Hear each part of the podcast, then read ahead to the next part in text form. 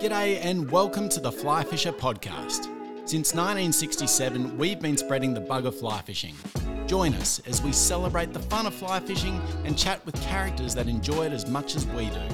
Whether you're just starting out or have some experience, we hope our ego-free commentary helps demystify fly fishing and inspires you to visit new places and try new techniques. Hello and thanks for tuning in to episode 2 of the Fly Fishers Podcast. Today we're chatting with the founder of Compleat Angler and the fly fisher, Jim Allen.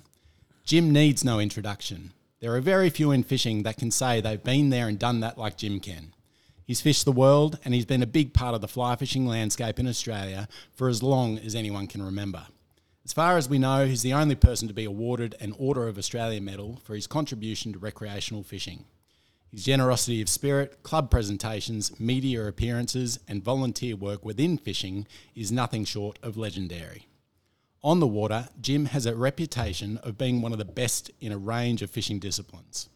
Early days, it was wading and more recently boat fishing.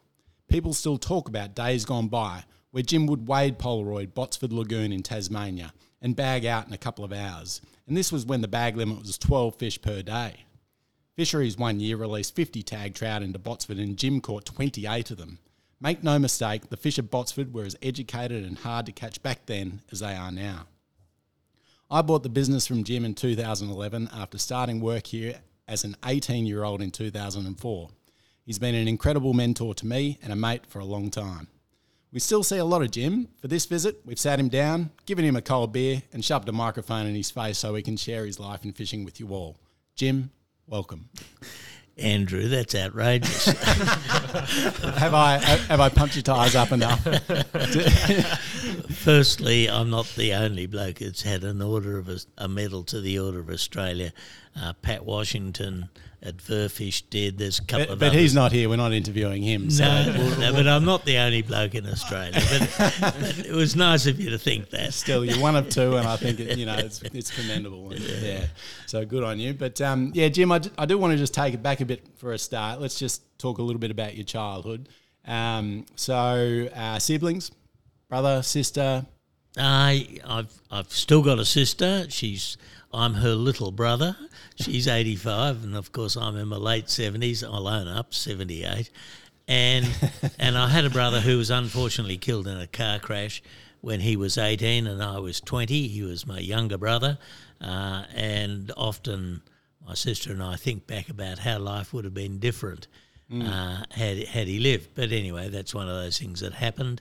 And of course, back in the 1960s, over 1,000 people were killed in Victoria on roads, and when you think about that, between 1960 and 2020, there'd be 100 times more cars on the road today. Mm. But the roads are vastly improved, and secondly, 05 legislation, seatbelt legislation has made us all drive a little bit more carefully. So it was a bit of a thing that was happening regularly back in those days. Well, I think back when I was a teenage boy just learning to drink. Well, you would have been a responsible teenager though, for sure.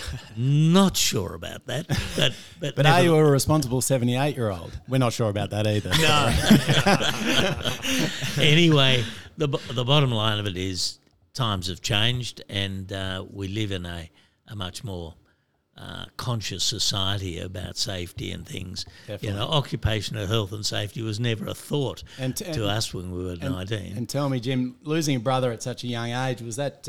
Do you think that shaped the kind of person that you are today in any way, or how did it affect you? Like, without getting too raw and emotional about it, was it something that I don't think so. No, I think my life wasn't changed much by that. It certainly didn't make me a better driver, and it should have. He wasn't a fisherman, and I was. And I think fishermen are born, not made. I have a very strong view that it's a bit of a throwback to times past. In fact, I'll even say it's Neanderthal. Fishermen are born, not made. And in a research that I read, we've got 4 cavemen sitting around a table right here having a great old time. Some very high technical. The International Game Fish Association surveyed 3,000 anglers over the age of 65 And the question that amazed me was that 96% of them were fishing before the age of 8. Now, that's before they can make decisions to go fishing. They had to cadge an uncle or a father or a mother to take them fishing, and I'm convinced now. I don't know about that. I think fly fishing's for everyone. So if you're just sitting on the fence a little bit, I think you're definitely destined to be a fly fisher if you're listening.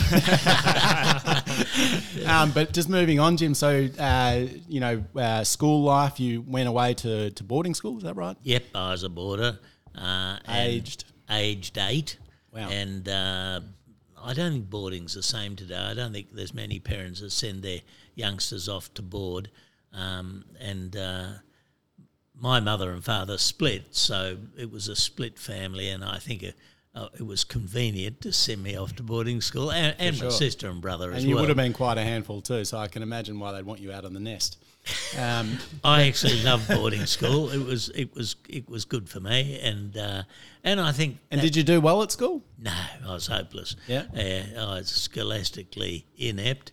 I was never a sports jock, but I had a little coterie of mates, and I think I could sell silkworms better than anyone else, and I could, when I look back, I had the best collection of marbles, but I don't think you'd call me a scholastic success. But destined to greatness later on, no doubt. So university after school, nothing like that? No, I left. Was school, never an interest? Or? No, I left school, and it was Bob Menzies was the Prime Minister at the time, and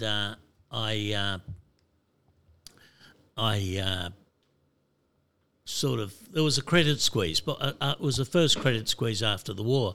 And I had actually a struggle leaving school and finding a job, and I ended up working for Floor Coverings Proprietary Limited, which was run by a fellow called Don Smith. And he was a true mentor to me, and I learned a lot about business. Then I went on to a department store called Paul and Welsh, and if you've ever seen that television show, Are You Being Served? We had Mrs. Slogan. Jim, that's a long time ago. No one's seen that show. Unless it's on Netflix, we don't want to know about it. Well, let me tell you. But let's just go back a little bit further. So before you started working, though, and you've mentioned this just in passing once before, but did you have an overseas trip or something that you did in between school and starting to work, or did that come later, or what? No, the round the world trip. I left school and worked for both Ball and Welsh and Floor Coverings, and then took a year off to go to a cousin's wedding in London, and made that sort of a trip of the lifetime. I went to Argentina, spent 4 weeks there. Wow. Then went on and fished in Norway. And that salmon that sits in your shop is 28.5 pounds. That's exactly the same size salmon that I caught, not on a fly rod. It was on a Abbey 5,000. We'll have to pull it off the wall now. Anyone that wants a timber salmon, check eBay. Now, hang on. Let me tell you, they're worth a fortune. So don't you get rid of that in a hurry. I then... and then went to Kashmir. Yeah. And I was a bit of a shooter at the time too. I enjoyed... Yeah, talk to us a bit about that. I guess a passion for hunting back in those days. And were you the big game hunter, or what were you? I had the aim to be a big game hunter. Yeah. And then purchased a licence to shoot a Himalayan black bear and a snow leopard. Now, the snow leopard is on... the seriously most endangered lists today. And I presume even back then it was quite endangered.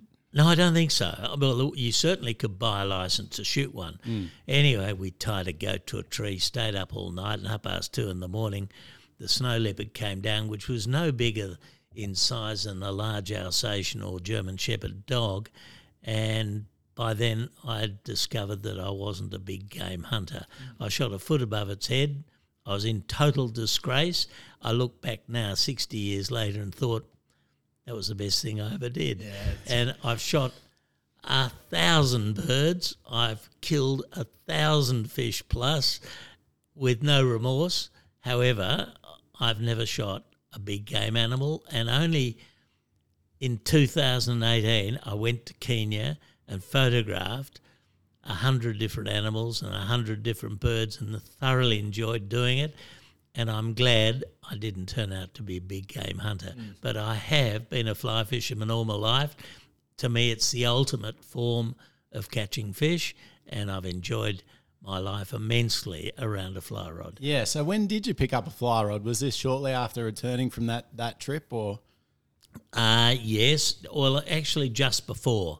Yep. I met a fellow called Bob Rolls, who sadly died last year, and we became lifelong friends.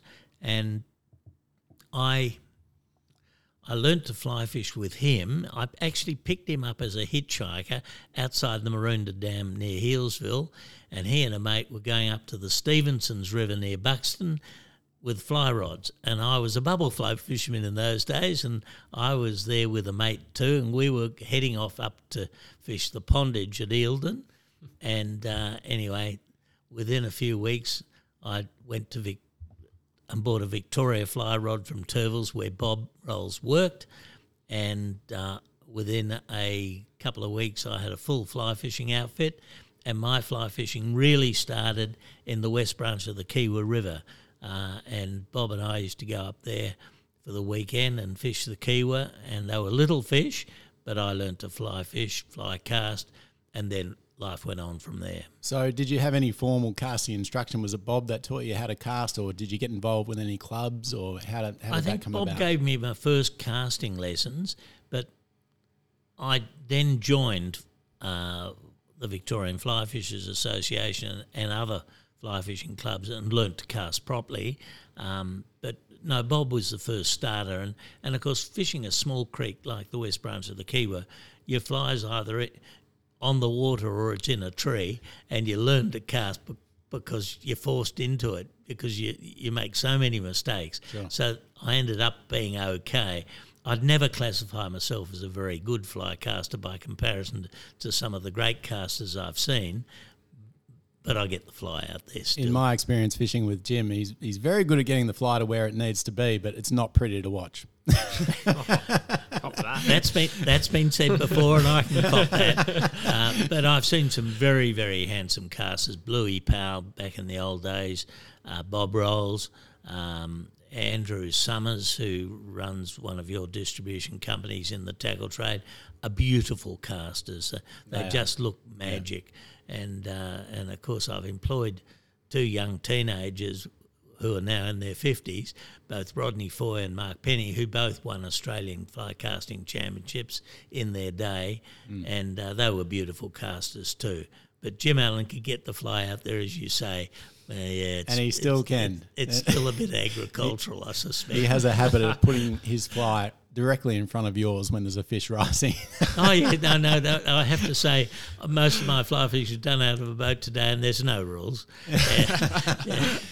So getting back to Bob Rolls, the two of you, obviously started the Compleat Angler, or... Yes, we started as Rolls and Allen. That survived for about 3 months, and then Bob and I didn't have the world's best partnership. 3 months, that's the shortest marriage I've ever heard of. It didn't last long. And then Bob went away and worked for one of the mining companies in Western Australia to earn some dough to come back and put into the business, which actually didn't happen in the end. And then we sat in a pub in Melbourne one night and said, what are we going to do? Because Rolls and Allen can't stay as a name. And the choices came down to the tackle box, the creel, and then a mate of mine who's now dead called Tom Edwards said, the right name for it, you ought to call it the Compleat Angler. And I just said, done deal. And from that moment on, in 1968, it was the Compleat Angler. I'm digging up a story that you must have told me at one point, but didn't you get back from a fishing trip once and there was Bob, draped over the ground and empty beer bottles all through the shop, and so... No, I probably shouldn't tell that story. It's not fair. That's okay. Well, I'm making that one up, so... You've got a partial truth attached to that, but, anyway, look, it didn't... Nobody's perfect. No, and, that's right. Yeah. And he was probably the best fly fisherman I ever fished with and ever met. He was a stepping stone into the fishing trade too, so it's hard to look back with. Yeah, of course. And so I only look back with the best coloured glasses, not bad ones. Yeah. So, you know, what was the I guess the point of difference in the Compleat Angler those days? Like, you know, Frank Sawyer flies, and it was obviously a bit of a specialised business, and you were kind of getting and sourcing products that were unique and appealing to the consumer, or what was the go? We called it the Compleat Angler with the aim to make it a specialist fishing tackle shop, and that was specialist brim fishing, specialist every sort of fishing. We wanted to have the best tackle. We wanted to import. Now, Bob and I were both fly fishermen, so there was a weighting towards fly fishing. Bob was pedantic. He wasn't good at business, but he wrote to Mrs. Sawyer, who was Frank Sawyer, the famous nymph fisherman's widow.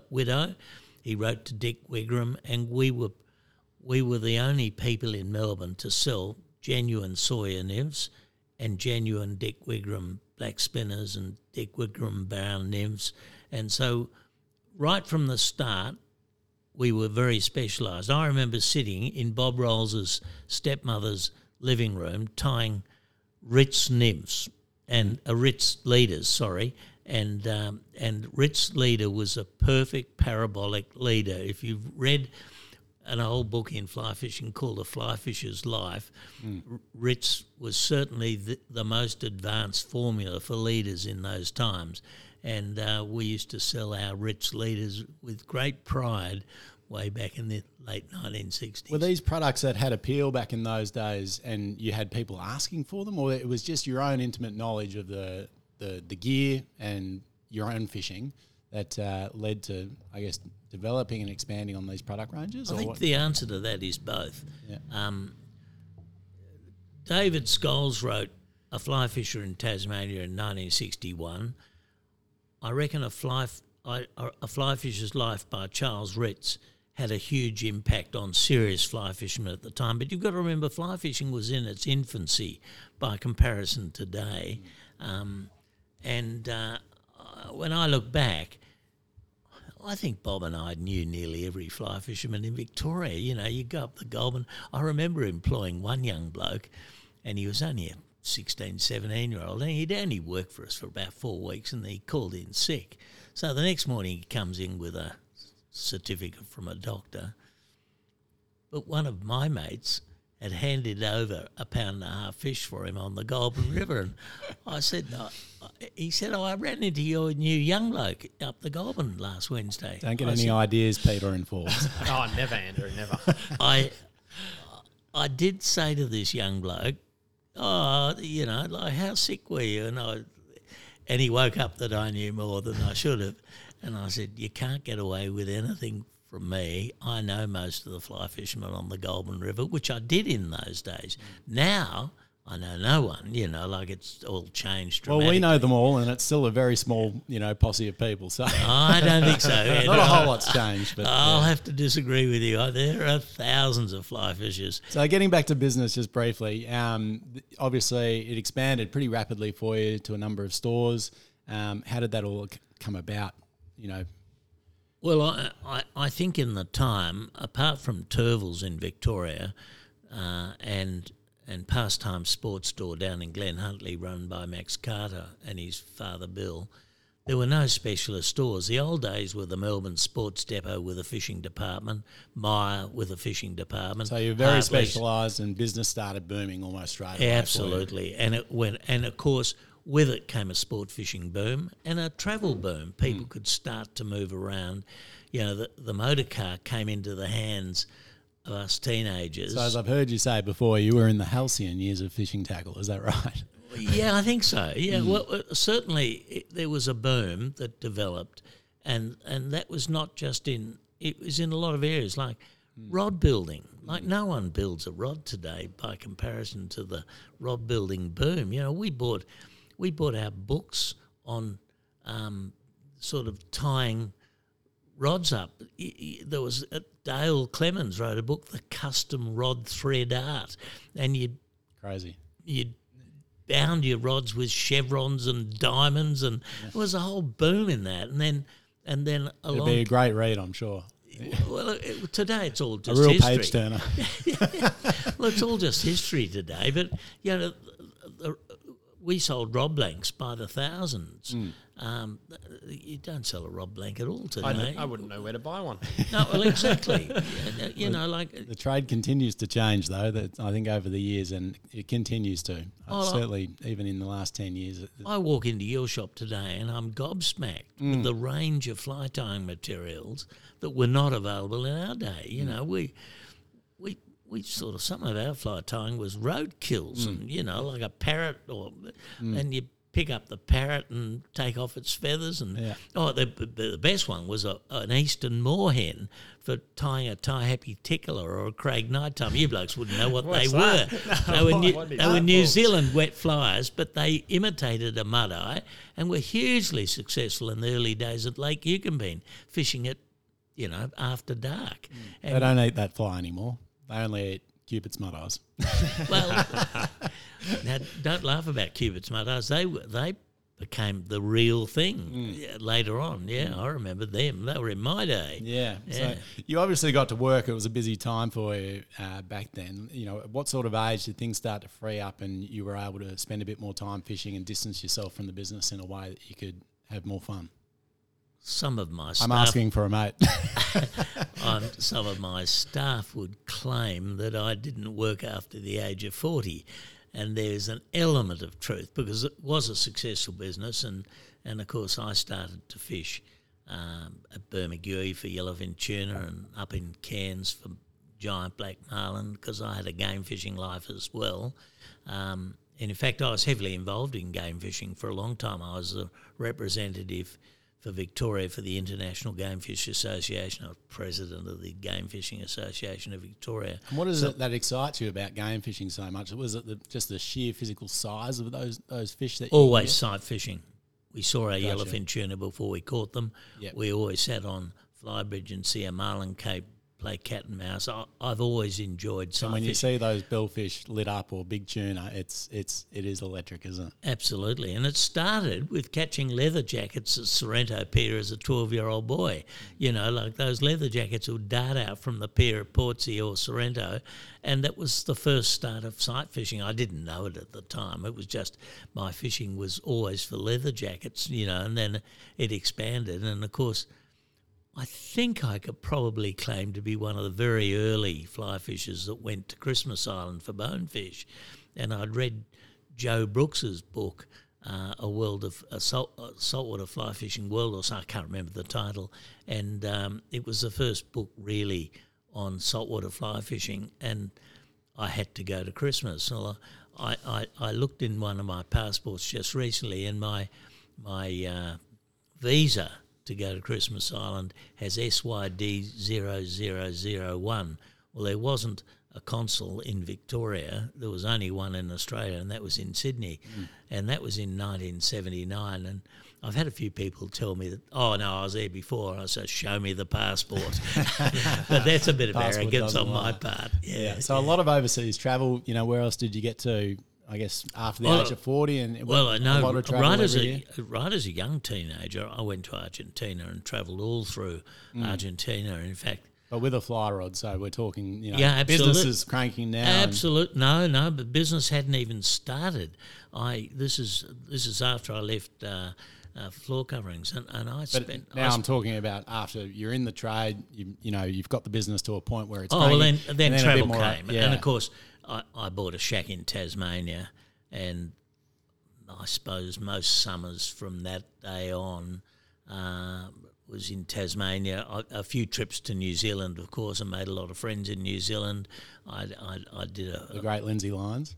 Yeah, absolutely, and fished down in the South Island with other guides. And look, I didn't fall in love with New Zealand as I did with Tasmania, but I've enjoyed some of the fishing there. Why is that, do you think? What is it that really lured you to Tassie? Is it? I think the Polaroiding in still water. Polaroiding in still water, you've heard me wax lyrical about John Philbrick being the father of modern-day Polaroiding.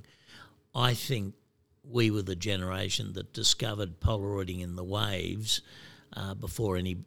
Tasmanians really, and that opened up a whole new fishery in the Western Lakes, and it was so exciting, and the fish were big, and you know. And so whilst I enjoyed my river fishing in New Zealand, it wasn't quite the same sight fishing as the stillwater fishing in the Highland Lakes of Tasmania. And so I fell in love with Tasmania. In fact, I've only just got back a week ago from another 2 months there. I go there every year since I bought a shack there in 1978. Yeah, so you mentioned John Philbrick. You know, obviously he might have been... I guess not an inspiration, but there was some. No, he was an inspiration. Yeah. He was the one who discovered Polaroiding in the waves at Penstock, and he said to me, "Jim, you've got to come down and have a look at this. It's amazing." Yeah. And I went down and joined him, and I got down there at 9:30 in the morning. In those days, I jumped out of bed pretty early, and he said, "No, you have a cup of coffee. The light's not high enough until 10:00." And so we went out at 10:30. I can't remember how many fish, but I was gobsmacked to see these fish in the waves. Yeah. He said, it's a perfect morning. Yeah. He said, it's a stiff northerly, and he said, we will fish with the wind behind us, and we'll have the light behind us, and that was the start of my Polaroiding life. Wow. And it was a light bulb moment for you. Absolutely, yeah. Nothing less. And I believe a light bulb moment for nearly everybody who took it up from that moment on. Yeah. I don't... And you told everyone. No, I didn't, but I did tell a few. The snowball effect. Yeah. Well, I've never been a secretive fly fisher. I'm not one of these guys that sort of says, "Oh, don't tell anyone," you know. And there's been a few little discoveries over the years where I've always shared it with my friends. I haven't written about it, and I certainly haven't promoted it. But let me tell you, quite a few. There was a coterie of us that enjoyed that fly fishing through the early 1980s. Philbrick obviously being one, but were there any other names, you know, and people that were influential and I guess great companions back in those days fishing in Tassie? Philbrick was definitely number one. JB? No, well, we had a coterie of great fly fishing mates. I wouldn't describe them as the best fly fishermen in the world, but a lot of them have joined me every year fishing in Tasmania and had some wonderful, wonderful fishing. In latter years, what we call shark fishing on the Great Lake, and that was a discovery by a fellow called Peter Wilson, who built what is now the Central Highlands Lodge or the Myena Hotel, but in those days it was the Great Lake Hotel, and Peter Wilson and Ross Carey built it. But Peter fished... And he said to me one day, "You want to go to the wall at 6:00 at night? They're golden sharks and they're all up feeding." Well, I went and followed that and found them. And then I thought, well, if they're up feeding, I wonder how early they are. So I went at 2:00, they were there. And I went at 10:00 in the morning, they were there. and shark fishing developed from that moment on. Now, the shark fishing in Tasmania isn't as good as what it once was. You know, I've got in my diary records of... 35, 40 fish a day. Well, has it always been a terrestrial / gum beetle thing that's brought them up, do you think, even back in those days? Absolutely. Yeah. Right. And nowadays we know so much more about it. Yeah. You know, when the midges hatch at daybreak, they form into columns, which, you'd call wind lanes, but we call phone lanes, and those fish stay up all day, starting on the midges at daybreak, and then... At 10:30 in the morning, a few beetles start falling onto the water in a warm northerly, and the fishing goes on all day. I can remember ringing a mate of mine, and he said, "How are you going? What's the Mokopane scoreboard?" Now, the Mokopane scoreboard came from cricketing days when the cricket scoreboard was subsidised or promoted by Mokopane Coffee, and we nicknamed the Mokopane scoreboard from that moment on. Yeah. And I remember saying to Timmy Wallace, "We've got 38. "Oh," he said, "you're going to knock my record off." Well, we didn't. We never saw another fish from 4:00 on. But that's how life was. But, we've had some wonderful time on the Great Lake. And, of course, it's not just the Great Lake. There is shark fishing to be had in any Clearwater lake in winds where there's beetles. And still a lot to discover, no doubt. Oh, but, I couldn't agree more. Yeah. So, I know you've had a lot of guests that have come from overseas and stayed with you in Myena as well. Any interesting ones that spring to mind? I remember you telling me about a gentleman from Japan that was a little... got a little lonely out there in the Western Lakes? Oh, look, I've had a lot of friends. The export director of ABU, a fella called Sal Erickson, I fished all around the world with him. I fished in Paraguay with him. I fished in Chile, New Guinea. But he came and stayed with me at Tasmania with his first wife, and he couldn't believe the fishing. But it was his wife who said to me, "And where do you live?" When I said we're all in the shack together, and the shack was tiny. And he said, "And where do you live?" I said, "I live in the top bunk." "Really?" And she couldn't believe it, because the Swedes live at a sort of slightly more, I think, better living standards in their fishing shacks than my early days in Tasmania. But see, my early days in Tasmania, you had to step into a shower and hoist a bucket of warm water up to have a shower, and the lavatory was a dunny out the back, which was a long drop full of flies. Today things are a bit more civilised, but anyway, yeah. So C.R. Erickson I remember well. You're talking about Yoshi from Japan, who was an editor of one of the Japanese fishing magazines, and he came out, and I took him out to Flora and O'Dell. And in those days, we'd just been stopped from driving our Suzukis out there, and we had to walk from the bottom of Botsford. So we walked out there, and we get out there, and we've had about half an hour at O'Dell, and he goes, "Jim, son, where are all the people?" I go, "Yoshi, there's no one here." "Oh, very lonely, very lonely." Anyway, and a couple of hours went past, and he was distraught. He was in a mess. Yeah, and he'd come from Japan. He'd never been in a remote lake in his life. Yeah. Anyway, when we walked back up to Botsford, when the car came into view, and I have to say it was a mile or two away, he broke into a trot. And I found him clinging to the car. So I opened up the back of the station wagon, pulled out the esky, put a beer into his hand, and he goes, "Jim, son, can we go back to a hotel?" Very, very low. He was distraught. He didn't want to sit in the back. It's interesting, isn't it? It kind of makes you think what it's going to be like in another 20 years' time, even in Australia, you know, because we are increasingly urbanised and used to being around people, and I think still today we're lucky we can get solitude. If you're willing to walk that little bit further, solitude's very easy to find here. But obviously in other parts of the world, and even back then in Japan, it was they've never experienced it even in their lives. Amazing. It was an amazing time. But I've had a lot of guests that come out, you know, Barry Unwin from England comes out still today most years. He hasn't been out for the last year because of this COVID. But he had a fly tying operation in Kenya, which was, in the end, the biggest in the world, I suspect. Still is today, 40 mil. Yeah, and they're beautiful flies. And he was the catalyst that made me go to Kenya in 2018. Sadly, he'd retired, so I didn't join him there, but I went and stayed with him, and then we went and fished the test in England, which is Orvis's hallowed water, and of course, historically, probably, arguably, the most famous trout water in the world to fish. And think about, I'm sure you negotiated a good rate on getting on that stretch of water. We fished as Orvis's guest. We didn't have to pay a cent. Must be nice. However, I think back. And when you read the great English books on fly fishing from Halford and Skews, the test is one of those waters that you have to think. In fact, I did a photograph album, which I call my bucket list trip, and I also fished in America and on the Beaverkill River, and that again is sort of hallowed water, you know.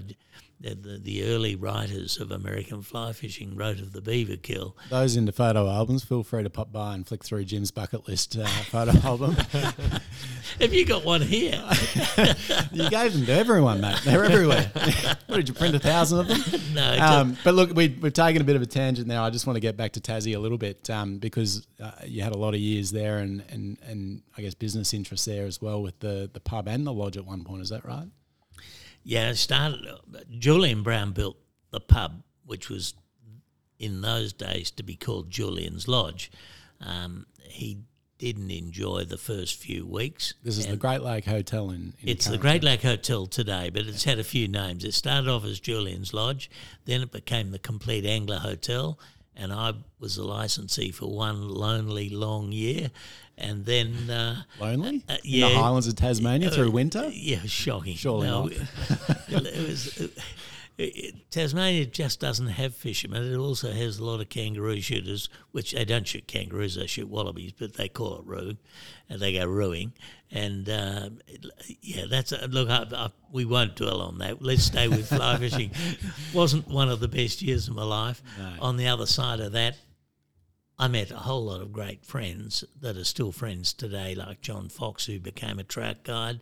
And so there was some – there's a lot of wonderful aspects of my time in Tasmania commercially. In the end, we bought from Doug Bridges his sports store in Hobart for the World Fly Fishing Championships in 1988.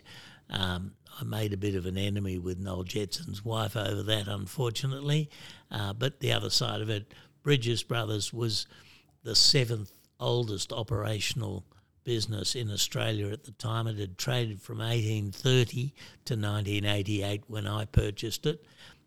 We owned it. We only owned it for probably 12 or 15 years and turned it into a Compleat Angler.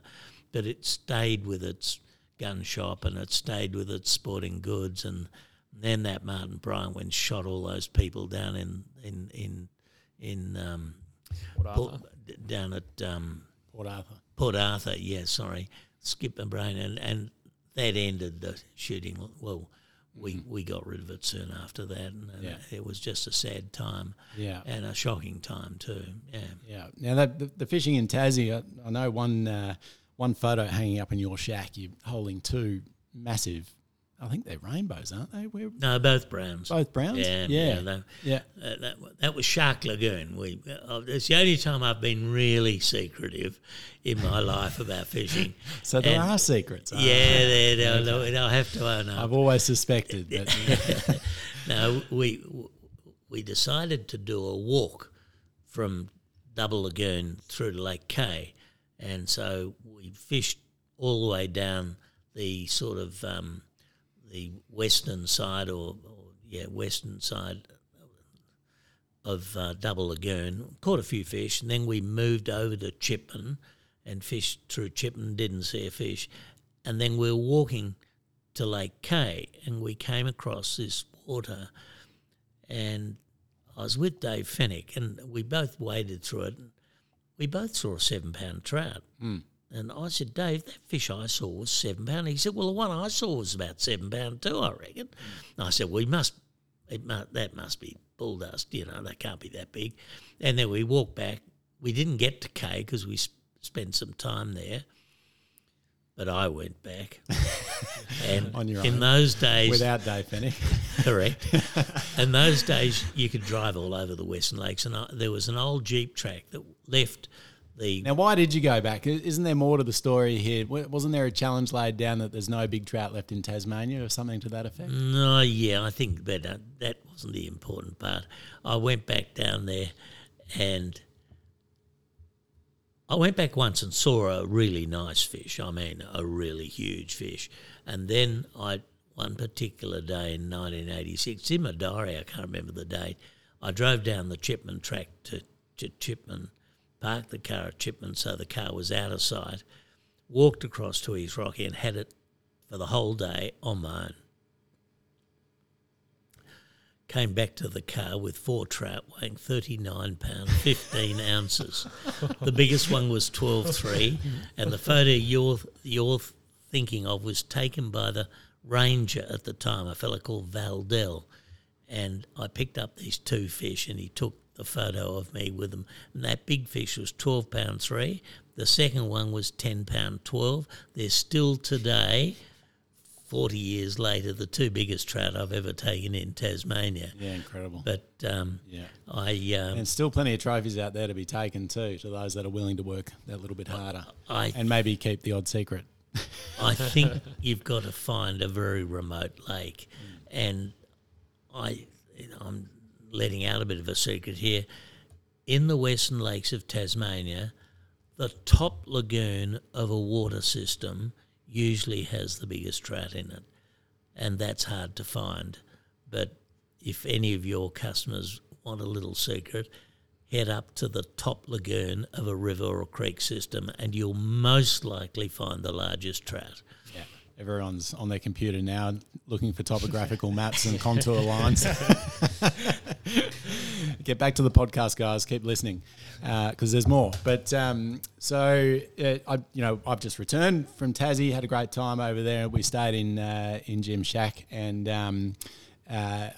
every time I'm there, I can't help but pull out the insect collection. So I just want to talk a little bit about that. What have you always had a bit of a fascination with?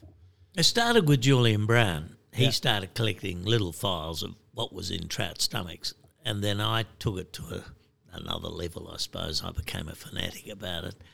And only a few years ago, I read an article about the giant Great Lake limpet, and this scientist in Hobart had made a statement saying that it hadn't been seen for many, many years, and that it was probably extinct. So I wrote quite a rude little email to him saying, the giant Great Lake limpet is certainly abundant, and if you'd like to have a few samples, I'd be happy to send them down to him.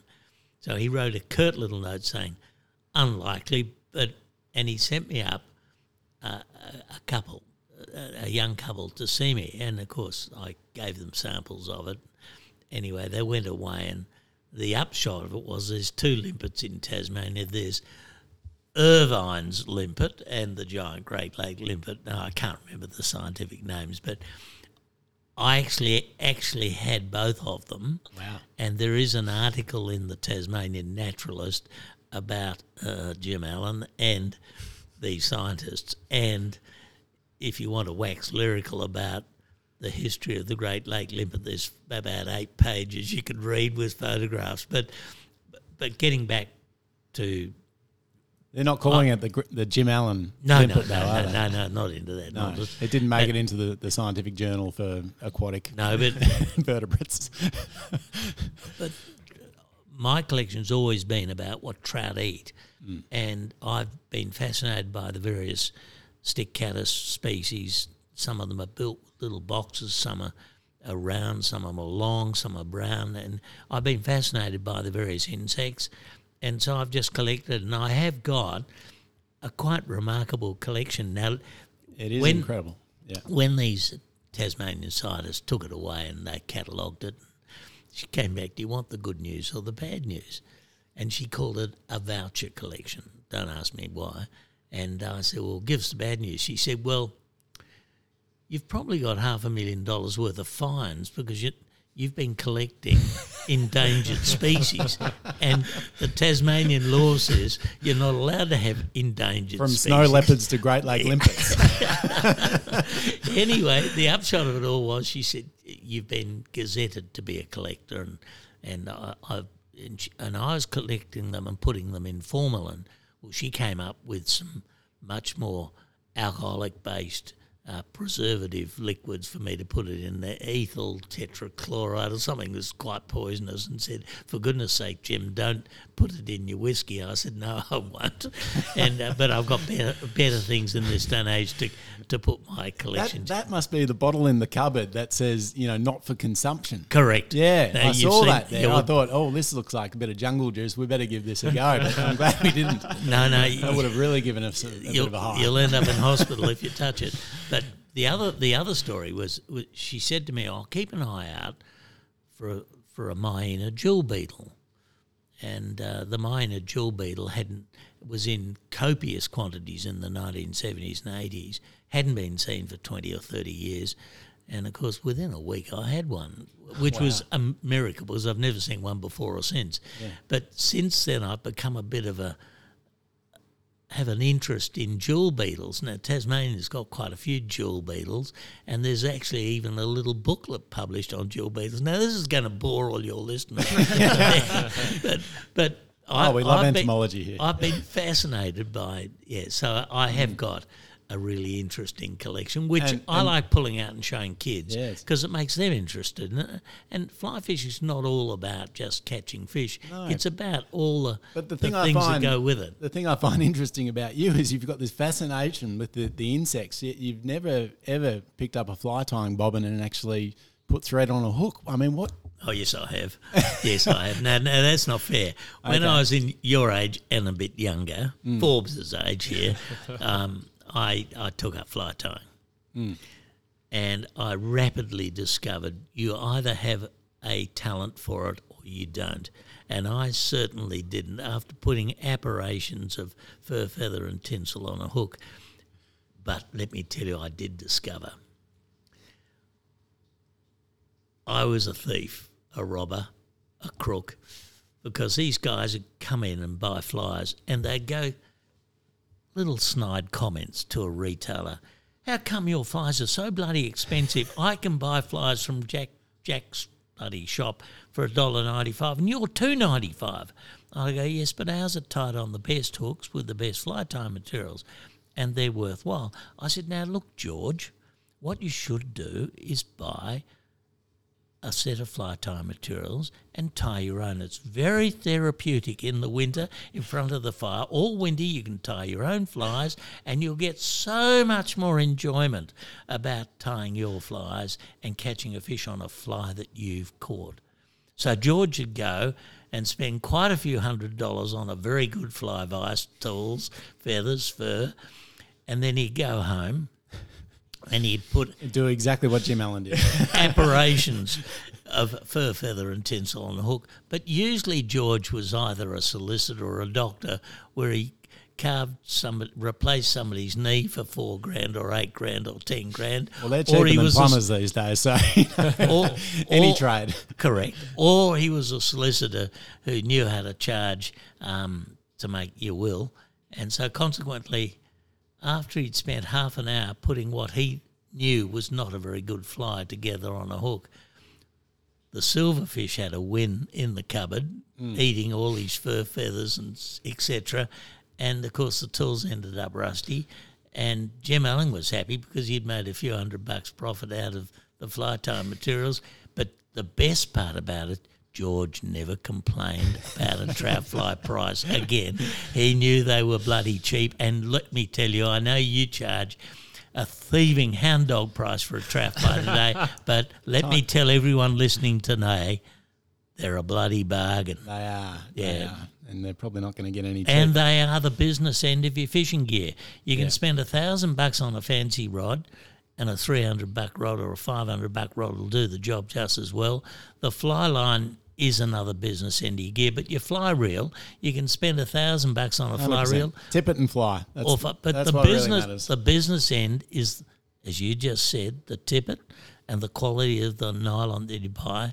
And do you know what? I see guys balking at paying $30 for a bit of nylon. But it's the business end of your gear. You buy that's the very best bit you should be buying. Maybe rising fuel prices will put it all in perspective for people, maybe. Don't think so. A trout fly should still be 6 pence. No. It's the business end of your gear. It is, yeah. But, Jim, so let's talk a bit about your Order of Australia Medal and you got your fair share of accolades, haven't you? No, you're a big deal. You're definitely a legend in a very small bunch. No, let's leave all that alone. I've had a wonderful life. Yeah. And there's a fella called Albert Face. He wrote a book called A Fortunate Life. Well, he stole the title of my book if I ever wrote it, because I think the two great things you've got in life is time, and you've got an allocation of time in your life. I've been lucky. I've got to 78 years. I haven't looked after myself. I would be classified by you young fit fellas as obese, but I've had a good time. I've probably drunk a bit too much. I've never smoked, but I've lived a good life and I can't complain. But the other thing is your friends. And through fly fishing, I've made some wonderful friends. And, yes, I've put back a bit. I did some time in office at the Victorian Fly Fishers Association. I've been on committees. I've worked in ministerial advisory bodies. And, yes, sure, I've been as you say, given a gong. But the best bit about fly fishing is spending time with your friends, and it is priceless, and I value it more than I do. But like a lot of things in life, what you put into something, you get out in double. And, I put a lot of time in fly fishing. I enjoy writing a few things for your little magazine, and I like the response, but I seem to be writing about dead people more than I am fishing today. Now, but that's being a feather duster, isn't it? Yeah, but it's great to get some perspective on those guys that have come and gone, that have obviously, been a big deal. Oh, and some have made major contributions. Yeah, exactly. You know, when you think of Sir Lawrence Wackett, who lived in World War II and developed the Wackett Wirral Way. In fact, I wrote in your little magazine about there is a combination between aviation and fly fishing. And when you think of Sir Lawrence Wackett, David Scholes and Sir Hudson Fish, they're all fly fishermen, and they're all involved in the early days of aviation. And, I remember a cricket captain in Australia called Keith Miller, and he was asked about the pressure of being captain of Australia's cricket test team. And his reply was, "That's not pressure. Pressure is a Messerschmitt up your ass at 400 miles an hour. That's pressure." It's real pressure. And he was an old Spitfire pilot. Yeah. And anyway, I'll get off the subject. Yeah, but no, I think it's worth mentioning that you have done a lot for habitat, the formation of the Australian Trout Foundation, developing an awareness for the importance of wild trout in Australia. I think it has to be mentioned. You know, this is obviously something that you've always found important, and I guess it probably rings more true today than ever with the challenges that we're facing with population growth and what have you. But I think your contribution there is immeasurable, and in creating that awareness. That's kind of you, but I'm not sure.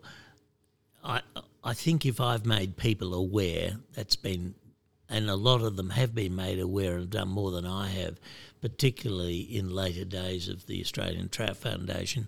But I remember years ago we were at Harvey Palfrey's pub with teenagers, and we used to come back into the pub to compare notes where we'd been and what we'd done.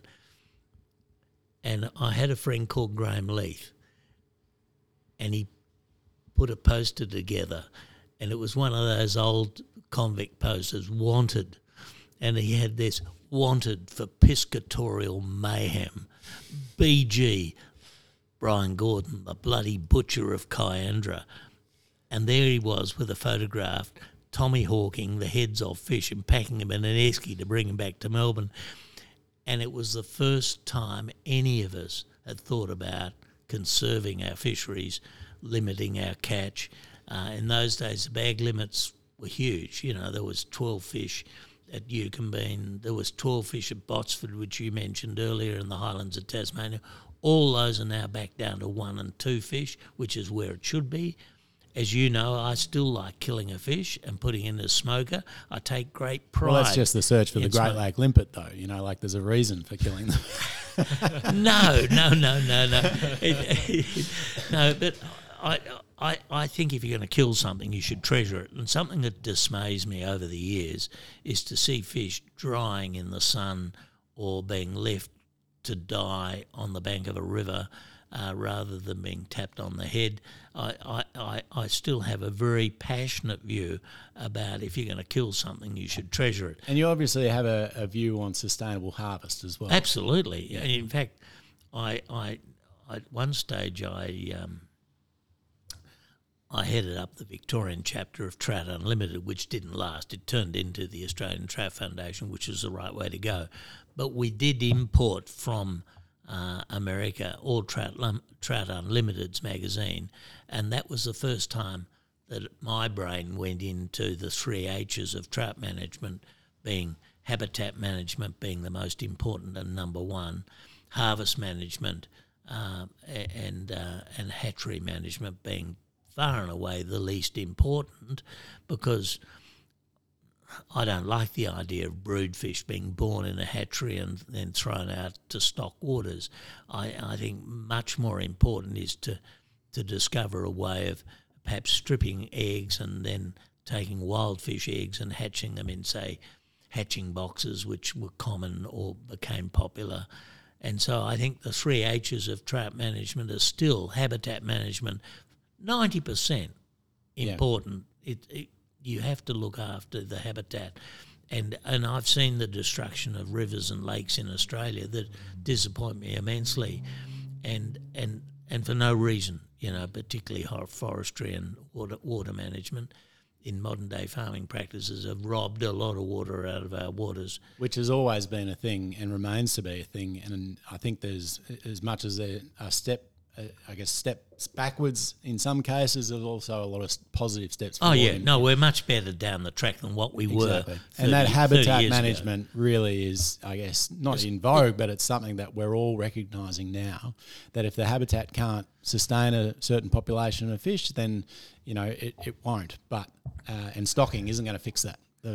Nature has a way of reaching an equilibrium. Well, when you think mum and dad trout have 500 to 1,000 eggs only to replace the two fish, there is natural mortality that's 99.9% anyway. Like if the hen fish lays 1,000 eggs in a red in a river to really only replace two fish, when things come good and the habitat is right, well, then you're going to have an overpopulation of fish very quickly. And we've seen that after drought and bushfires. Absolutely. It's incredible how quickly it recovers. Within a couple of years, you've got an incredible fishery again, and it's because the habitat has gotten so good. And I think it's important we know and understand that stocking isn't necessarily the A to Z. On the other side of that, there are waters that need to be stocked that don't have natural recruitment, and there are lots of waters in Australia that we need a hatchery to stock them, and I always like to think the best fish from a hatchery is a wild-caught egg or a wild-stripped egg rather than a brood fish in a hatchery. It's coming from a fish that's adapted outside a controlled environment. Absolutely, yeah. So I'm quite strong on that. But on the other side of it, there are waters where the rainbow trout is an amazingly adapt back into the wild fish. It can be bred in a hatchery, and it's amazing how you can put it out into a water where it rapidly becomes acclimatised to and becomes a good trout fishery. So there are artificial waters that become good trout fisheries, and particularly farmers' dams and things that don't have natural recruitment but provide a really good trout fishery. Do you think that the millions of dollars that are spent on stocking every year, if that were spent on habitat and improving habitat, do you think that would have a more positive impact? Or yes, I do. But it doesn't win votes, does it? No, and also we've got competing requirements for water. We've got competing requirements. When I look at some of those streams in Tasmania that David Scholes wrote about in the 1950s and 60s, magic trout streams. But, the modern-day irrigation has changed that. Grazing practices, moving away to where cattle and sheep now graze to the edge of a river where they probably should be fenced off. And that's all starting to happen. And I think whilst we've got competing interests, we also have much greater recognition of the commercial value of recreational fishing today and of general recreation. I think recreation is important for all of us medicinally. I think it's important we take time away from our busy lives, and there is no better form of recreation in my selfish, one-eyed, polarised view of fly fishing with a trout rod. Trout fishing with a fly rod. Absolutely. Get it out right in the end. We totally agree there. It's good for the soul. But what about today, Jim? Like family wise, you've never been married. You've got your sister still around, obviously. But who else in your life? I guess. you know, you've kind of created a family, haven't you? Like you've got... Oh, yeah, around fly fishing I have. Yeah, I've got a little coterie of mates. You do. I nearly got married. They follow you like flies, don't they, you know? No, they don't. No. To this day. Look, I do know my shack has a sort of a coterie of fly fishers that turn up every morning for a cup of coffee. I'm sure there would be literally thousands of people listening to this podcast, because we get thousands of people listening, but that have come and gone through Jim Allen's shack down there in Tasmania. It is a revolving door there, and the common theme is Jim pouring coffee for everyone, talking fishing, advising them on where they should go day by day for their fishing with the big map on the wall. And, you know, I think what you've created down there is, as you say, a coterie and a place where people belong no matter where they're from, and I love it. I know it's one of the great things about Myena in general is what you've created there. I wrote a small obituary for a very great fly fishing guide called Bill Beck, just who died this year, January the 1st. Recently published on flystream.com if you guys want to read. Plug in. Yeah, however, as I wrote there, fishing's not just about fishing, it's about the people, the characters. It's so much more than just it is a life pursuit, and yeah, my friends are more about fishing than anywhere else, and I've enjoyed my time doing it. It's been good fun, and I, you know, like, you laugh when you say you walk into my shack and there's 10 or 15 people having a cup of coffee in the morning. Once upon a time, that didn't happen. I was out of bed at 6 in the morning doing a dawn patrol. You know, we used to go down to Lake Sorell, leave the shack at 3 a.m. to get down to Sorell by daybreak, fish. And in those days I could hear, like I'm as deaf as a post today, but you could hear the fish sipping before you could see them in the fog, and then they'd sip into view. There is a photo of Lake Sorell and its fishery in my shack that shows 12 trout. Not one of them's under 3.5 pounds. Yeah. There's not one over 5 either, but you know, they were all of a size, rainbows and browns.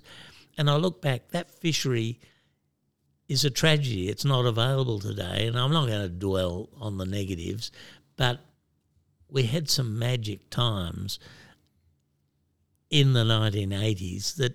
And there are still some great dawn fisheries, and so the dawn fishing is still... Oh, yeah, absolutely. Yeah no, look, those guys that go out onto the Great Lake at dawn still get double-figured captures of fish, you know, like absolutely. Even this year. But you won't find Jim Allen there. He's No, my days are getting out of bed. He's in his gym jams. Correct. I don't get out of it. As you get older, the passion's not quite... Although I'm still just as passionate about the trout fishery. But, yeah, my personal fishing is a bit sort of more in the afternoon now than it was all day. Yeah. And, you know, I sort of touched on it there before, but you've mentored a lot of I guess, when, you know, people that aren't kids anymore. They might be in their 40s or 50s even by now. I'm thinking, you know, Tim Wallace, Mark Penny, Nick Cush, Clinton Lesko, those kind of guys. You know, like you've made a bit of an impression on a lot of young people over the years, haven't you? Yeah, I suppose so. And they keep in touch with you. Yeah, well, that's the best part. Yeah. And, of course... You so, know, as I say, you've adopted a family, really. Yeah, and I call them all my boys. But, you know, in actual fact, you're quite right. Some of them are heading towards 50. They're on the wrong side of 40 for sure. But they start off as little teenagers, and I've got some photos there of some of them when there's photos of some of them when they were very young, early fishing days. But that's right. Yeah. Oh, that's good. But what about today, mate? Like with your fishing, you know, like down there in Tassie, you're obviously maybe a bit more confined to the boat. That'd be hey, the balance is gone. When you hit 78, Andrew, and it's going to come to you, you won't be able to wander around those rivers with boulders in. And, you know, I look back, it was only 10 or 15 years ago, I was still fishing for steelhead in British Columbia, wading rivers that I wouldn't even consider wading today. Old age comes, so, and the thing is you've got to surrender a little bit of your fishing. So my fishing is more out of a boat, and it has been for 10 years, I guess. I think it's worth commenting on the fact that you've adapted your fishing in a way where you still go out and catch a lot of fish every day, but it just in a different way. indicate and everything. I know I think you could catch a lot of fish every day. Some days are diamonds, some days are stone. However, that old adage of 10% of the fishermen catching 90% of the fish, I think, still holds true. And I'd definitely put Jim in that top 10% still today. But you're being a bit kind, I think, old boy. Yeah. However, I still fish with the same passion, though for a much shorter time, as I did many years ago. And I have to say, I thoroughly enjoy you young blokes when you wander into my shack and you've got out of your bed at 4:30 in the morning, you've gone and found some tails at Little Pine or down at Shannon Lagoon or in one of those smaller lakes, or you've been out in the boat on the midges and you come back to the shack at 10 o'clock to have a cup of coffee with me. I thoroughly enjoy listening to your stories, probably even more. As you get older, I think the memories become a bit more important, and the sharing of those memories is more important than the actual fishing. However, when those fish sip and I can still see a tracking fish, yeah, the heart still goes. Yeah. There's a heartbeat in there for sure. Yeah, absolutely. But yeah, the techniques, you've obviously seen them change a lot over the years, and I guess in more recent times, not so much your own nymphing because you're not fishing rivers as much, but lakes, pulling wet flies, obviously that was something that probably wasn't popular back in the day, I guess. I know we always flogged wets, but I think guys like Tom Jarman, so hot right now. Well, you laugh when you say that, but Tom's taking wet fly fishing. He's incredible, yeah. To another level, and he's made a science of it. And, of course, today the tackle's so much greater. We had a sinking line, but we didn't have 15 sinking lines, and we didn't have the structure of the lines where some sink in the middle of the line and some float at the end, or some sink at the end and float a bit more in the middle. The fly line technology is so great today. You can do so much more. I love my sight fishing, and whether it's a fish rising or whether it's Polaroid is still my number one. So I don't flog a wet. And in this day and age, those young blokes call it pulling flies, and that's what they're doing. And they make it an art form, which I don't know much about. And I've fished a bit with Jim, and I can tell you that he likes to see someone on his boat pulling a wet fly while he's got his nymphs under the indicator, because he still keeps a very open mind, and I can guarantee you that when the wet fly is working, Jim's very quick to switch out for the sinking line. Yeah, except I don't have the range of sinking lines that you might have. Well, you've got an intermediate. That's 90% of it. Yeah. Yeah, but there's another level which you can go to with wet fly fishing, which I've not got to. Of course there is, and I think you could argue that about most fly fishing techniques. There's, yeah, probably. Yeah, absolutely. But, Jim, just before we totally sign off, one last question. If you only had one day fishing left in your life, where would it be? I hate that question. The weather's good. The fish are obliging. There's some waters that you have affection for, and that affection comes about by fishing frequently and knowing them intimately. If you'd asked that question when I was in my 30s or 40s, it would have been the Goulburn River, undoubtedly. It was the magic trout stream for me, because we went there every weekend as kids and fished it and intimately knew every stretch water, and we knew it in different weathers. We knew it in bushfires and ant hatches, we knew it in northerlies and grasshoppers, and we knew it in caddis hatches, and so there was an intimacy that's never been beaten for me in the knowledge of the Goulburn River between Thornton and Alexandra.